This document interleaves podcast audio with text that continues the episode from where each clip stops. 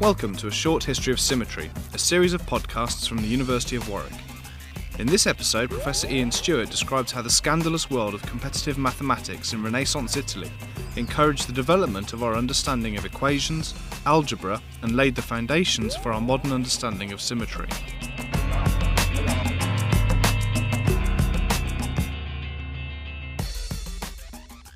Europe starts to wake up to what's been going on in the Arab world in particular in the Renaissance, in the mid 1500s, when trade with Arabia is well established, and around the Mediterranean there's a lot going on. And one of the things that's going on is Arabian mathematics and mathematical notations are being introduced to Europe.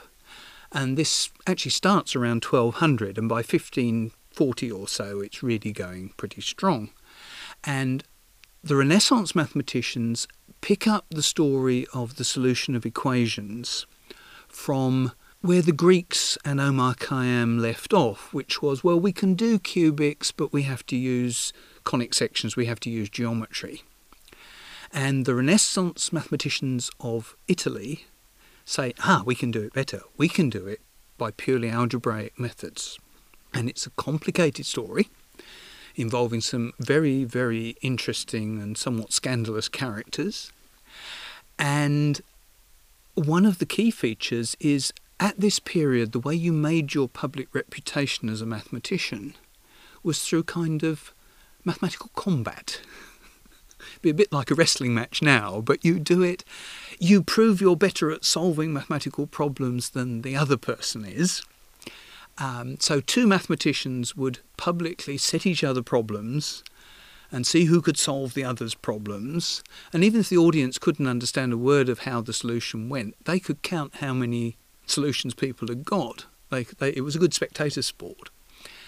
This public contest between a couple of Renaissance mathematicians attracted the attention of the key figure in the whole thing, who was a very clever rogue, gambler and scholar, medical doctor and mathematician.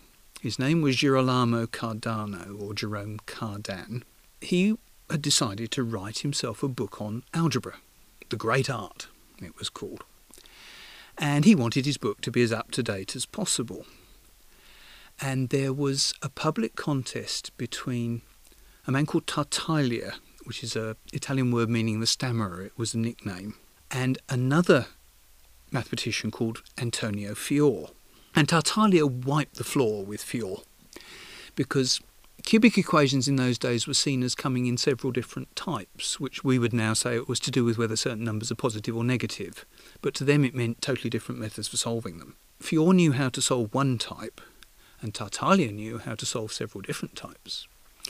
So he set problems of a kind that he knew his opponent couldn't solve, and he could solve all of his opponent's problems. So no, so it was a complete whitewash. And Cardano thought, I want this stuff in my algebra book. So he went to see Tartaglia and said, you know, tell me how this solution works.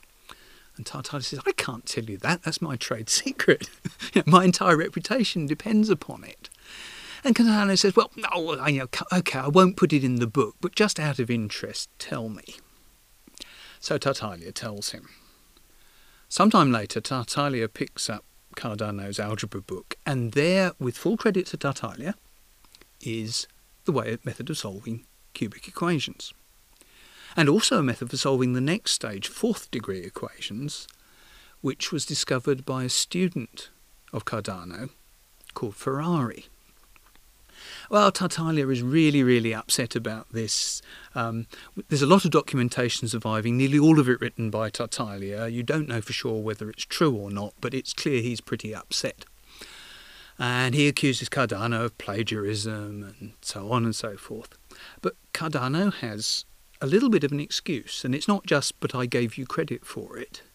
It's actually you weren't the first person to discover this because it turns out there was an earlier Renaissance mathematician, Scipione del Ferro, who had solved cubics 30 years earlier and had in fact passed on the method to his student Fior, who was the one who had the fight with Tartaglia, the competition, but he only told Fior part of the story. So Cardano and his student Ferrari go off to find a man called Annibale del Nave, who has the original papers of Del Ferro, and they open up the manuscripts and they look through them, and lo and behold, there is the method for solving all of the different kinds of cubics. So Cardano's excuse for what he did was to say to Tartaglia, Look, I'm sorry, uh, I didn't give away your secret. I got this stuff from these earlier papers, and so it's perfectly legitimate for me to publish it. And also, he had a reason why he needed to publish it was this wonderful discovery of his student Ferrari. Let's do the next case, the fourth degree equation. How does it work? You manipulate a fourth degree equation to turn it into a cubic equation, and then you solve that, and then you work your way to the answer to the fourth degree equation. Now, if Cardano cannot publish how to solve cubics, he also cannot publish how to solve fourth degree equations. So he's really, really stuck. So he has motivation for breaking his word, but he has an excuse. On the whole, the verdict of history in the end is that Cardano is not such a rogue on that occasion. On other occasions, he certainly was. He gambled away the family fortune. Uh, he slashed a man in the face during a, uh, uh, w- when gambling because he thought he was cheating. And he, he gambled at cards, he gambled at dice, and he gambled at chess, which is very interesting. So you, you pit your wits as a chess player. And for, uh, for one period in his life, he won a lot of money this way, and then later on, he lost everything. And near the end of his life, in very tragic circumstances, his eldest son was beheaded for murder. Now, so this is this is what you think Renaissance Italy ought to be like, and it's not just affecting uh, the nobility; it's affecting the mathematicians. The important thing that comes out of Cardano's work is the whole idea of doing algebra. Even in Cardano's time, the symbolism for algebra is very rudimentary. It's not like we use nowadays, but they're getting the idea that you have unknown quantities, you have known quantities, you have certain kinds of relations between them, you have various calculations you can do, usual operations of arithmetic, you can add things, you can multiply things, and you can take square roots, cube roots, fourth roots, fifth roots, that kind of thing. And it's all becoming systematized. Um, in fact, a, a successor of Cardano, Raphael Bombelli, who was actually an engineer working for the army, um, in his spare time, he wrote his own algebra book. And he wrote it because he found Cardano's book rather hard to understand. Let's write a better book. And he took the whole subject a little bit further. He sorted out some technical issues that, which Cardano slightly slides over. And in fact, with Bombelli, we see the beginnings of the understanding that really strange things like the square root of minus 1 complex numbers, as we later called them, they're already showing up in very rudimentary form in Bombelli's work. And he's saying, I don't understand what this stuff means, but if we don't worry about that, you can use it and you can get sensible answers from it. So, technically, the accomplishments of the Renaissance period are advancing the solution of cubic and quartic fourth degree equations which opens up the big, big unsolved problem that worries everybody else for several hundred years, which is the next step quintic equations, fifth degree. But the other thing they do is essentially create algebra as a subject in its own right.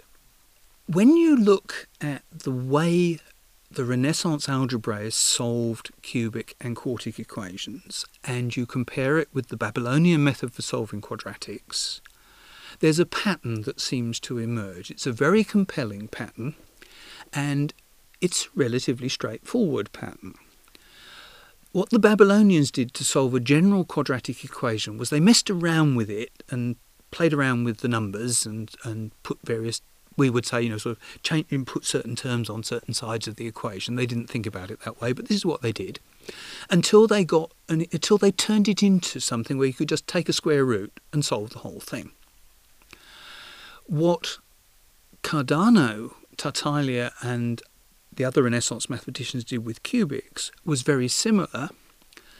They messed around with the equation until you turned it into a quadratic equation, which you knew how to solve thanks to the Babylonians. But the solutions of that equation were not the unknown you wanted, they were the cube of the unknown. So if you then took a cube root, you would get the unknown. So basically, mess around with the arithmetic a bit, take a square root, take a cube root, now you've got the answer. If you look at Ferrari's solution of the fourth degree equation, it boils down to mess around with the algebra, take a square root, take a cube root, take a fourth root, and now you've got the answer. Now, you don't have to be a genius to look at this and say, I know how to do quintics. We just have to mess around with the equations in the right way. And then we take a square root, then we take a cube root, then we take a fourth root, then we take a fifth root, and lo and behold, that's going to work. The trouble is, when you try and do that, what seems to be missing is how to mess around with the equations to begin with. You need to transform them into something that sets them up for this process of taking square, cube, fourth, and fifth roots. And nobody could actually quite get them into the right shape to do that. They could come close, some special cases you could solve, but something wasn't quite right. Something didn't seem to work. It, it wasn't so much you couldn't do the fifth roots, you couldn't set the problem up so that fifth roots were relevant. And there is a slow realization which starts out by dawning on one or two key figures who see what everyone else is missing and start saying, I wonder if this is possible. Could it be that the whole approach fails when we come to the quintic equation, the fifth degree equation? Could it be that just taking fifth roots and other things we know about isn't actually good enough to solve this? And there's a man called Ruffini who writes a 500 page book saying, You can't solve it, and I can prove you can't solve it. And it's such a long and complicated book that everyone else looks at this and says, I don't understand this. I'm not really prepared to wade my way through this. What will I get out of wading my way through this? I will understand that the problem is impossible anyway. And so people start saying, well, Ruffini has claimed a proof that it's impossible. And poor old Ruffini keeps, he sort of writes in and says, I'm not claiming a proof, I've got a proof. And it turns out there is a bit of a gap in his proof, but actually he had the right idea. And that story is then taken up by Niels Henrik Abel, a Norwegian mathematician who dies of tuberculosis age very young. And Abel also writes mathematical papers saying it can't be solved. And here are reasons why it can't be solved. And what this does, that it's not the end of the quintic because um, some quintic equations can be solved, some apparently can't. There's a big question here. How do you tell which is which? What's the difference between them? And that's what Galois takes up in the French Revolutionary period.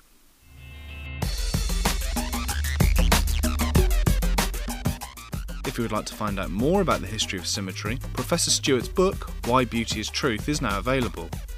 In our next episode, we uncover the tragic story of Évariste Galois and the development of group theory.